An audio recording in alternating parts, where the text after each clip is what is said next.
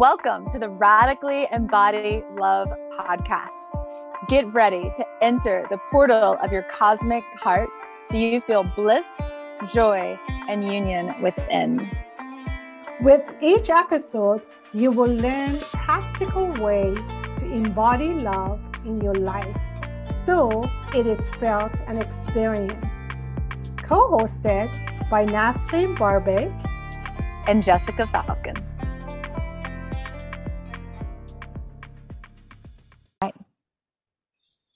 Welcome to the Radically Embody Love podcast with Jessica Falcon and co host Nasrin Barbic. We have a very special guest today, Maia Toll, who I'm so honored to have. She just released her newest book. I don't know if you're on YouTube, you can see it, Letting Magic In. It's a gorgeous, gorgeous cover. And she's here to talk all about magic She's the co owner of Herbiary, a beautiful store in Philadelphia and Asheville, North Carolina. She's written five other books, I believe uh, The Night School and Herbiary and Bestiary. And was it Crystallary? Am I getting the name right? Yeah. Yeah. and The Wild Wisdom Companion. And The Wild Wisdom you're Companion. missing. Yeah. Mm-hmm. yeah. That poor that poor little book. Some people say it's the best book and it just always kind of gets forgotten. It was it was actually the original title was The Wild Wisdom Almanac. Mm-hmm. And my publisher changed it. And I'm like, you killed it, you guys. You just killed it. well, what about this title? Like all about magic. I'm curious. Let's talk about what magic is before we go deeper into the book itself, because I think we might all have a different understanding of magic. What is it? How do you define it? You know, for me, magic is is working with the unseen usually um, energy, you know, like just where things land in our body and our souls and our hearts instead of in our brains. You know, we're we're very uh, intellectually focused as humans, and so being able to perceive with other parts of our being, I think, is how we let the magic in. Mm. And in order to perceive with other parts of our being, we have to be in the other parts of our being, meaning be in the body and be in the heart, right? yeah, absolutely. Yeah, we have to to be able to see the world not just through the lens of our mind. Mm-hmm. And that that can take some training. You know, that can take some um rewiring of your of your being to be able to do that. But we've all had those moments. You know the example that that i like to use is uh, there was one evening i was driving home from work when i lived in the hudson valley and the hudson river was in front of me and i was kind of coming over the mountain and the sun was setting over the river and i just had that sense of like you know that expansion of your heart and your whole being. I, I, came out of kind of the dark shadow of the mountain, crested the mountain, and there was the sun just like glistening on the water. And I could feel it in my whole body. And we've all had those moments where we feel something, we feel the landscape, we feel a moment. Um, and so teaching ourselves to recall those feelings, to live in those feelings more, to be able to um, sense not just through our mind, but through that physical expansion, that feeling of like, wow, the world is truly wondrous. And you know, if you're watching on YouTube, you saw my eyes like go out the window because I live on the side of a mountain and the trees just slope down and all I have to do is look out the window to remember that the world is truly wondrous. Because nature itself is so magical. I mean, it's you know, I know that's one of the things you're passionate about talking about is is just this you know, and it's something we can so easily take for granted. And particularly if we are walking through the world head up, we're not in the receptive stance of taking in the world around us. Yeah, so true. And I, you know, I think that if we had more of um, not just a mental construct of the natural world, but that that deep awe that ability to feel awe from the natural world, I think that that would shift so many of our larger cultural conversations around climate change, around destruction of old growth forests, you know, um, around oil drilling, we would we would be much more open to coming up with holistic solutions uh, if we were walking around feeling that sense of awe for the world that we live in, the one that we were gifted, not the one we've created. You know, mm. we've created some pretty amazing things. Like whenever I feel despair about humanity, I look at what we've created. We're we're ingenious in our creations. Um, but the world was pretty friggin' amazing before we did a dang thing it's like going back to the roots, right, of that original primal connection to the world around us, not as something separate, but as something that we're a part of, that we belong to, which is the opposite, I think, of what we're taught, you know, growing up, that so many people struggle with feeling like they belong. And I think it's in part, I know for me, part of my process of coming into myself was beginning to re-belong to the earth. And I'm curious if you always felt that connection to the earth or if that's also something that you came into feeling and belonging with. So I always felt a connection to animals. I was a horseback rider at a very young age. So I had that kind of connection to something outside of humanity. But the sense of being connected to the earth itself, to kind of the more of the entirety of the earth to to feeling like I was a thread in the larger fabric of this weaving that is all of us and everything. That that came much later. Like that was something i had to um, go through a process of of unlearning and relearning to begin to feel that sense of of connection. But it was something i was always searching for. I, I read em forster as a as a teenager and the epitaph on or the epigraph writing graph, right? Um, the epigraph on Howard's End is only connect. Hmm. And I've carried that forward with me through the decades. This, you know, idea of of searching for connection, and if we can only connect, then something different can happen. Mm-hmm. Mm-hmm and that process of like becoming and unbecoming that you talked about i know that that's actually a memoir of becoming and so i'm curious if you could talk about. I haven't had a chance to read the entire book yet because you just released it two days ago um, on June 27th. This will come out a little later, but June 27th it came out. And I'm curious if you could talk a little bit more about that becoming process, the unbecoming becoming process for yourself and what that what that looks like overall.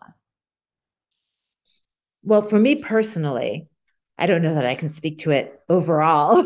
I mean, overall for you. Yeah. Cause oh, I don't, instead yes. of going into all the stories that everybody can read, like overall for you, what that has been, like there's a theme or. Yeah. So I think for me, you know, the interesting thing about um, becoming so, like something new and someone new, kind of going through that initiatory process um, in our culture, we tend to think that if we are going to become something, we have to to really hardcore do. We have to do. We have to achieve. We have to um, strive and and kind of expand.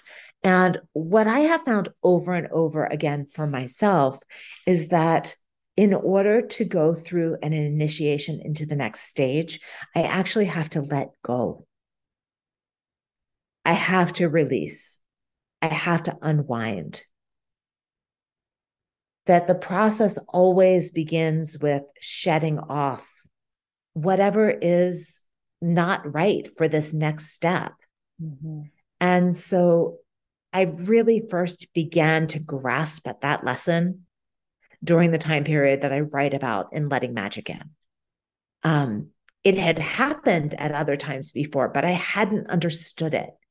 And so at past times in my life, when I went through these kind of initiatory moments where I was leaving one part of my life and stepping into the next, um, I really resisted. I fought. I I tried to inhibit the the growth and the change because it didn't feel like growth. It felt like loss.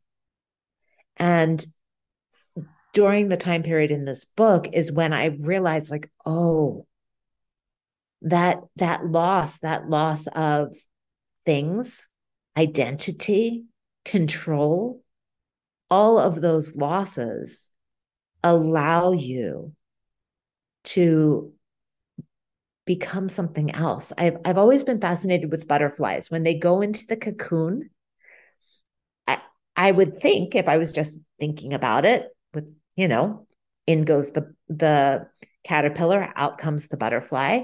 That like that little caterpillar goes in and it hangs out in there and it grows its wings. But that's not what happens. If you cut open a cocoon, what's inside is DNA soup. The caterpillar completely goes to mush. And then it comes out as the butterfly rebuilt from that DNA soup. And, and we need to go through a similar process. We need to let ourselves go to DNA soup in order to become the next thing. And it goes against like every ingrained teaching of our modern culture to let ourselves do that.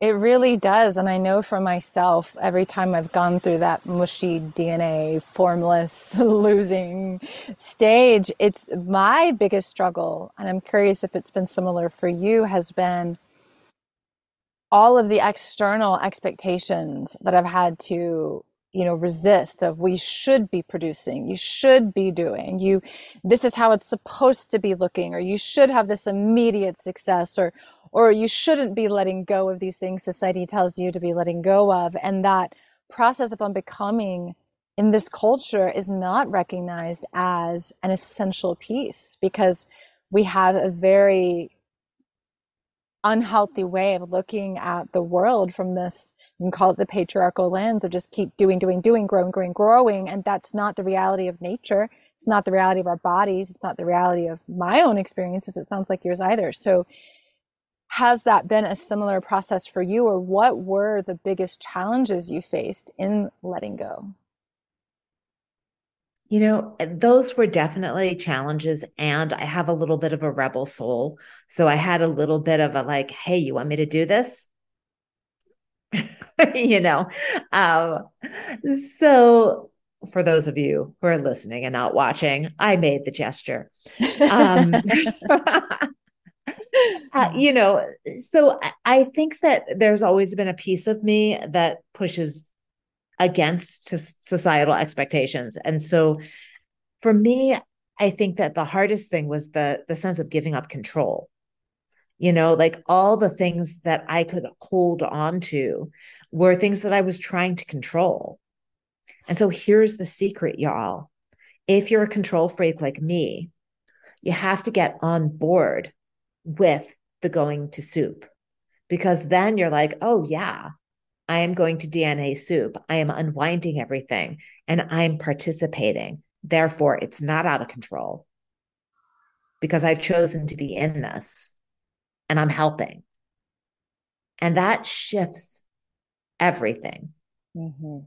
When you're in there saying, like, oh, yeah, I'm in a season of letting go, of unwinding.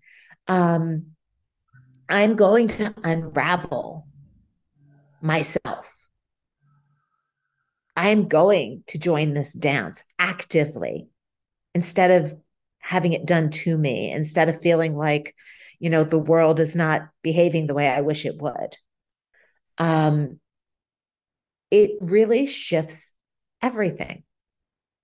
You know, think about the moment when you acknowledge an energy you've been in for a long time. Like, for instance, if you've been in a relationship that like you just know in your heart is not going to last. You're like, it's not going to last. And you're like, well, but we have kids together, or we have a house together, or I, I'm too old to find somebody else. And so you tell yourself a story and you hold on and you hold on and you hold on. And then there comes a moment where something happens. Either the other person leaves you or you finally reach a breaking point and oftentimes, the first thing you feel is relief. You're like, oh, okay, there's a lot to handle. There's a lot to do. My heart's a little broken. And that energy has been building and building and building and building And it's a relief to just acknowledge the elephant in the room. So I think that when we step into the dance of releasing, we get to that relief moment a heck of a lot sooner.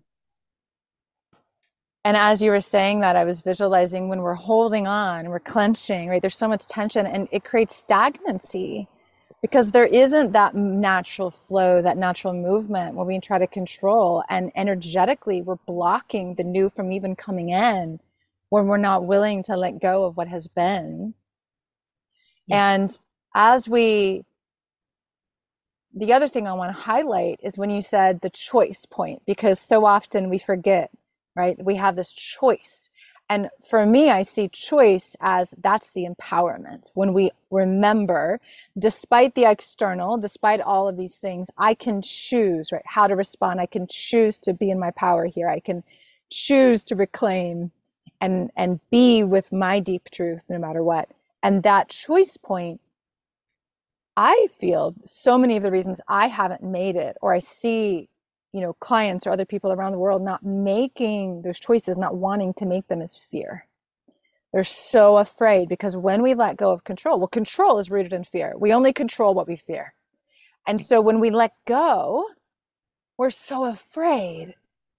And how did you confront these fears or move through these fears or remain in that choice point through what you faced you know, I think that when we when we get up to the edge of the cliff and we're struggling and fighting, eventually we either fall over or get thrown over. There's no control, right? The world is crumbling, the edge of the cliff just crumbles under your feet and off you go. But when you walk up to the cliff and you unfurl your wings or pull out your parachute and jump, that is a choice. You are in your power, you are in control. You're still going over the same cliff, but you're going over in a whole different way. And so for me, the, you know, when you say, How did I get over that fear? I got over that fear by realizing that I could remain in control of my own life by actively participating and joining in this unraveling. I could take a swan dive over that cliff and whisk out my invisible parachute and go gently gently gliding down and and that's a moment where something else can happen i didn't know what was going to happen you know but i could enjoy the ride in a way that i would never have if I had just let that cliff crumble and gone crashing. Mm-hmm.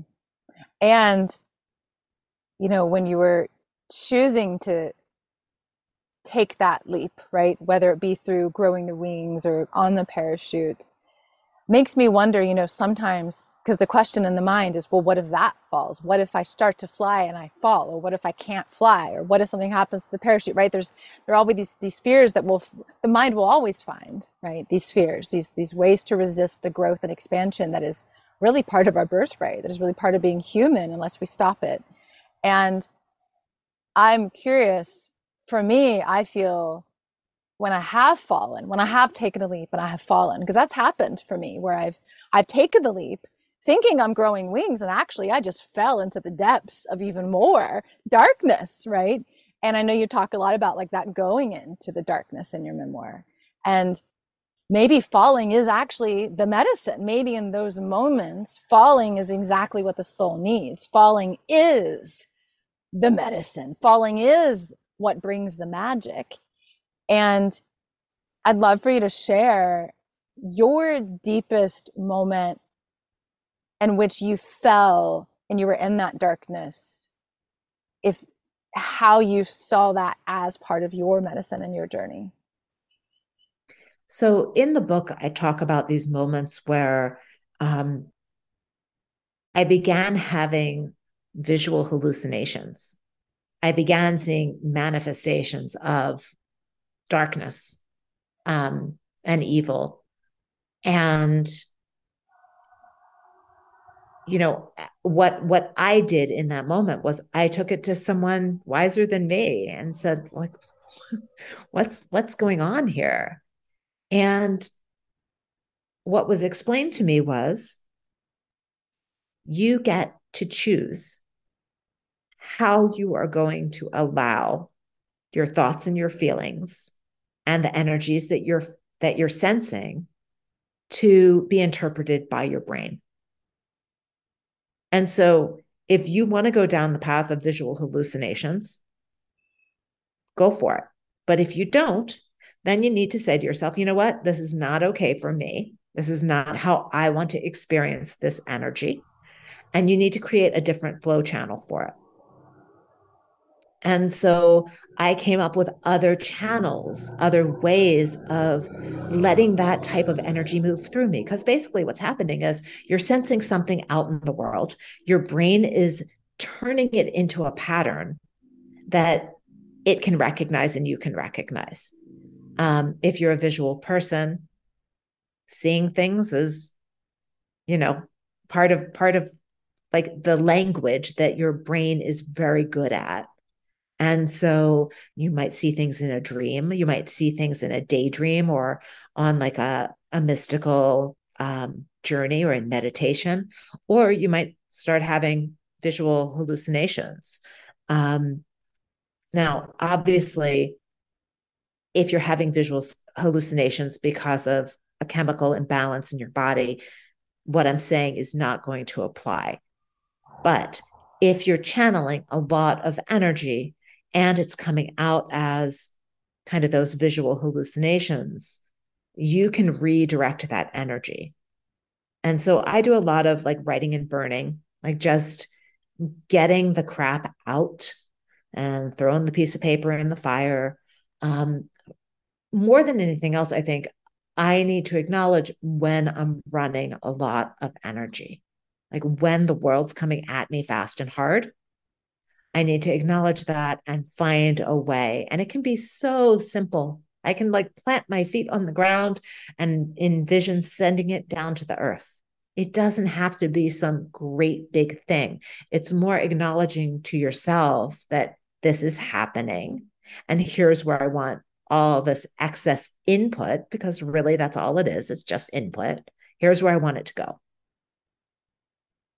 what I really hear in what you're saying, which is so magical and it connects to magic, is we don't have to do it all alone and we don't have to hold it because you talked about, you know, burning and giving it to the fire or releasing it down to the earth. Another could be cleansing in the river or taking a shower and using the water or breathing in fresh air or doing breath work or movement, right? So to move the energy and and that orchestration and working with the elements is right is magic is is how we start to attune to magic. And i'd love to talk a little more specifically about that connection between the elements and magic because you're also an herbalist and and have written a lot about herbs and that's another part of how we work with the elements and magic. So i'd love to hear a little more about that.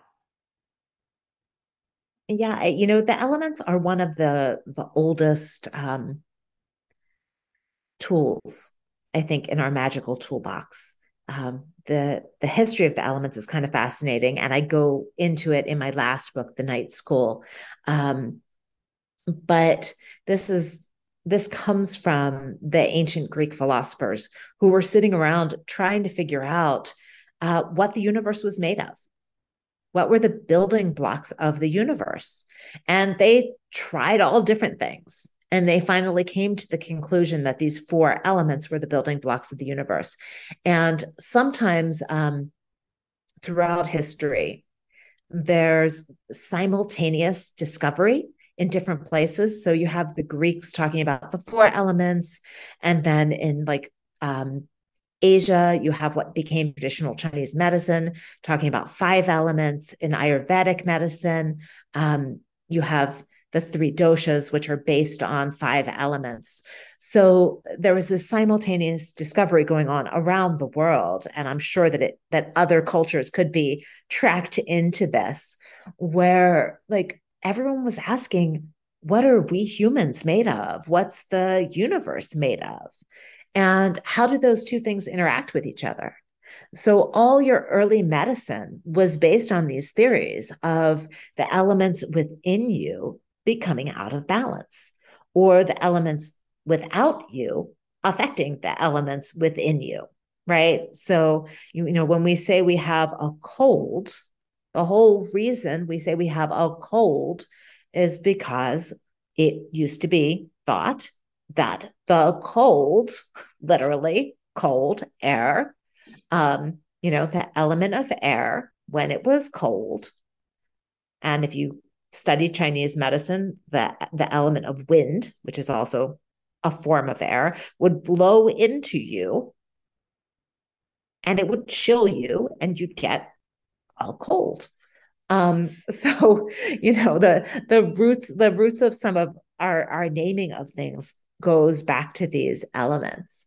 And if you know chemistry, you know that earth, air, water, and fire are not part of the periodic table. We've we have gotten rid of this idea that um, the four elements are the building blocks of all things, um, and yet they they hold our romantic minds in a way that like an atom doesn't.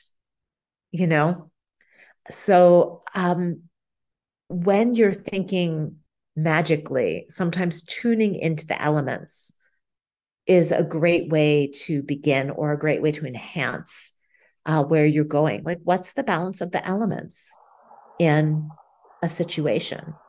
You know, if you're screaming at a friend, what elements are present? Fire, passion, the screaming, the air blowing through your vocal cords so if you need to calm yourself down, you could go to the opposite elements, earth and water. And if you just think about this logically, if you're in a tizzy, you might go take a bath. you might go stand outside and just breathe with the trees a little bit. Like these are, are things that we do naturally that calm us down. Um, so i you know i love working with the elements because i feel like it gives us a chance to infuse a little bit of magic into into very everyday situations. You don't think of having a fight with a friend as something magical or something that you can infuse with magic. But when you start to look at the elemental um, implications of what's going on you can then see how you can bring a little bit of magic into this moment to transform it into something else Mm-hmm.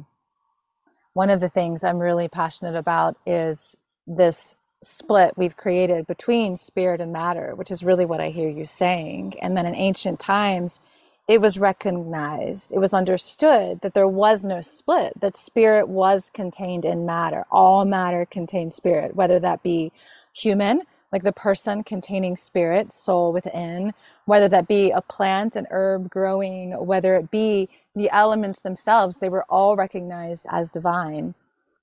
And this split really separated us from the magic of the natural world. Yeah. And I remember hearing you talk in your book release the other day around something you also share in your book this questioning of, you know, when the split took place, we this one male god was put in the sky instead, and we were told, "Well, no, this is the god, and spirit is only up and out of the earth. Spirit is out of the body. Spirit was also deemed out of woman at the same exact time, and struggling against this worldview that we've we've had collectively, regardless of our individual disagreement, we've had collectively for five plus thousand years what was your way of growing up in a Hebrew school, growing up in a Jewish family? What was your way of separating from this worldview? I know this is a big question, maybe even just a small, you know, shorter answer. It's probably quite complex, but separating from this worldview and coming into that reconnection to magic and nature. Yeah. So, you know, this was a decades long process for me.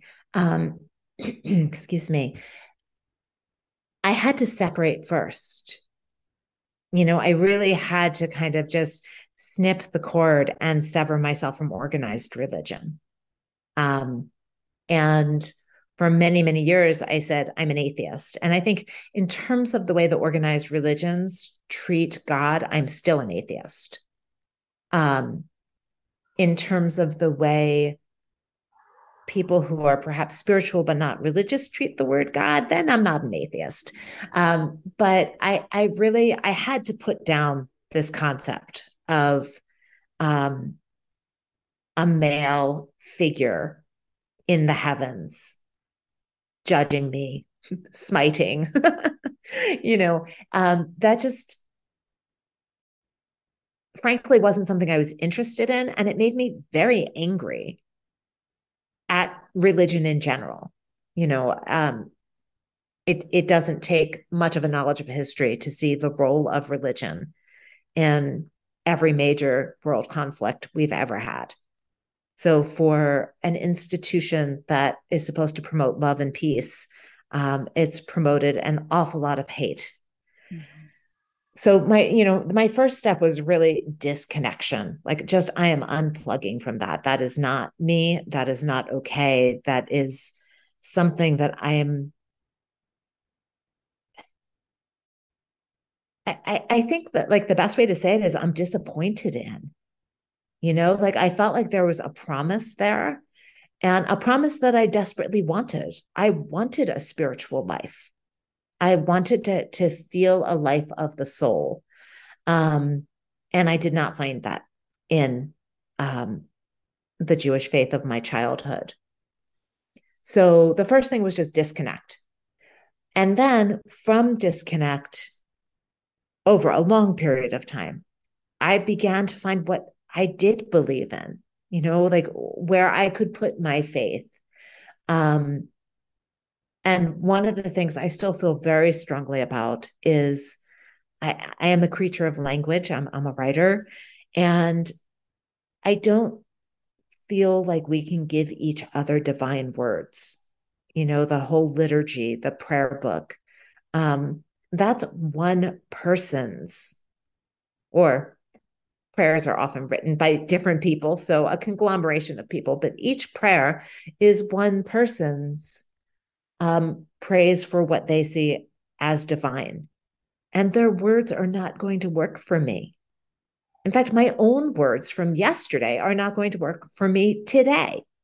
You know, I think that um, part of how I define divinity is creativity there is there's that like spark of creation and so part of how i can participate in that and um be in awe and joy of that is to also be creating like so to be creating in the moment the words of love and praise and prayer um is part of how i can feel a sense of that awe and divinity Mm. Um, and you know, from that place of of kind of creating my own practices, creating my own.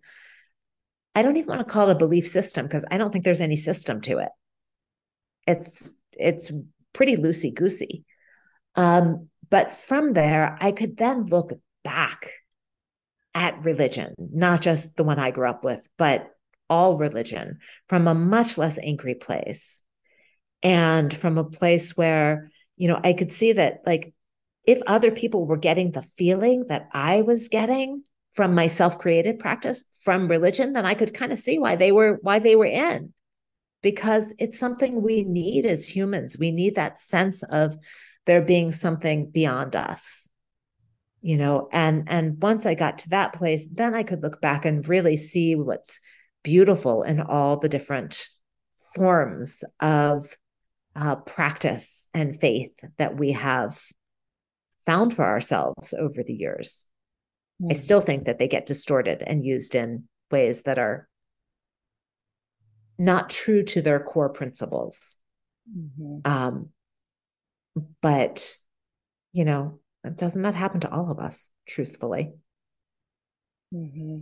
mm-hmm. Yeah.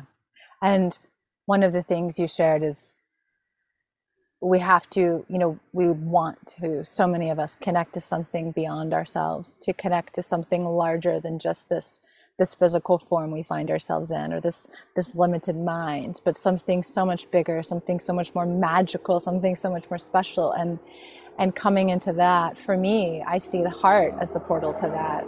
You know the heart is the bridge to the other world. The heart is the bridge to the world around us. That point of union the heart is union and as we connect to that natural world we connect to the magic within and without all around us because it is that union, that communion with something beyond ourselves that creates and is the living magic.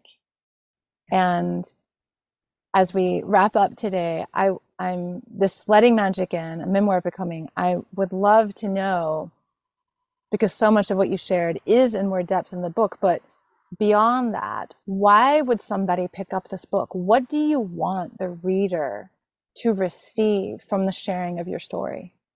Yeah, thank you. That's a fabulous question. Um, I really hope to lay a breadcrumb trail for someone who's on a mystical path that isn't sure where they're going. And you're not going to go where I went, but it's nice to see some signposts, you know, along the way. And um, I, I truly believe, having seen so many people walk through their own spiritual doorways that the signposts are often the same or similar enough that we can learn something from each other's journeys. The specifics are going to be totally different. So, like, you just have to, you know, not try to take the specifics on as as something that's going to relate to you in particular, but um, the larger guideposts, you're going to see resonance with your own with your own path and your own journey. Um, it took me many years to be able to write this book. This is my sixth book. I had to teach myself to write well enough to be able to write this book. And so, you know, I really hope that through all the other pieces of writing that I've done in the past decade, I've gotten to a way of languaging that is relatable for someone else. I think mm-hmm. oftentimes in the beginning, when we first start writing, we're writing for ourselves. And it takes a while to, to turn it into um, a communicative skill where we're really able to write for someone else. Mm-hmm. Mm-hmm. Yeah, I can relate. I think for the on my own book, you know, it, I was writing for myself for at least you know the first several years, and it was a completely different process to then write for another person and to bring that forth because in the sharing of your story there is so much wisdom that the reader can receive and take in and let deliver its own magic just through the reading of the words and and there's also magic in knowing that you're not on this path alone and others have walked this and there there's there's a way out that your unique soul is going to bring you to. And i feel like your book is a guide for those that are on this mystical path of seeking magic to really claim that this is a worthy path, that the path has blessings that go beyond what we might be able to see with our physical mind into a deepening of who we really are, which is priceless.